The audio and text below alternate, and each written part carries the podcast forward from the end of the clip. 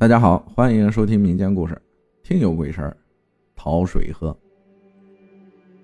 故事发生在广东省惠州市。故事提供者姓陈。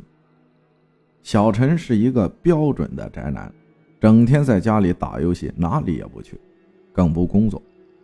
这都是因为他父母从小娇生惯养的原因，导致他现在都二十多岁了，还整天靠父母养着。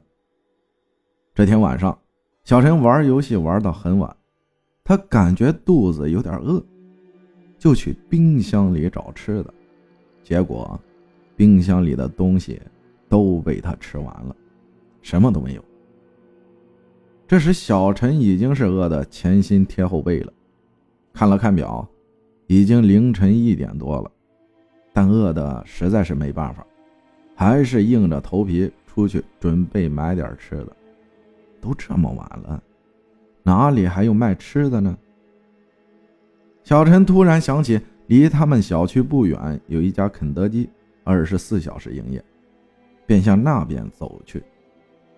到了那里，乱七八糟的买了不少。等买完往回走的时候，就闻到了一股焦糊味，好像什么东西烧焦了的味道。他看见路边的路灯上面有一个人。正在那里维修呢，但奇怪的是，周围的灯都亮着，说明没断电。那他是在修什么呢？小陈也没有多想，就继续往家的方向走。可刚走了没几步，就感觉有人拍了他肩膀一下。小陈回头一看，只见后面那个人正是刚才在路灯上面那个维修工人。只是打扮的很奇怪，穿了一身工作服，头上戴着一个工作帽，脸上还戴着一个口罩，根本看不清长相。这弄得小陈一愣，问道：“那人，你有事吗？”那人说：“兄弟，有喝的吗？能给我点吗？渴的实在是受不了了。”小陈看他挺可怜的。就从袋子里拿出了一杯可乐，递了过去。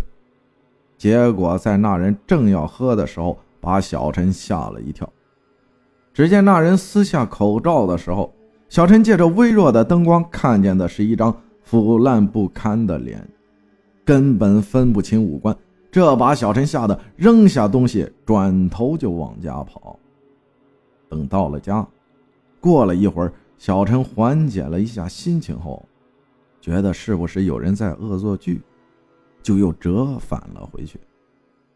可到了那里一看，他刚才买的那些吃的还在那里，一点都没少。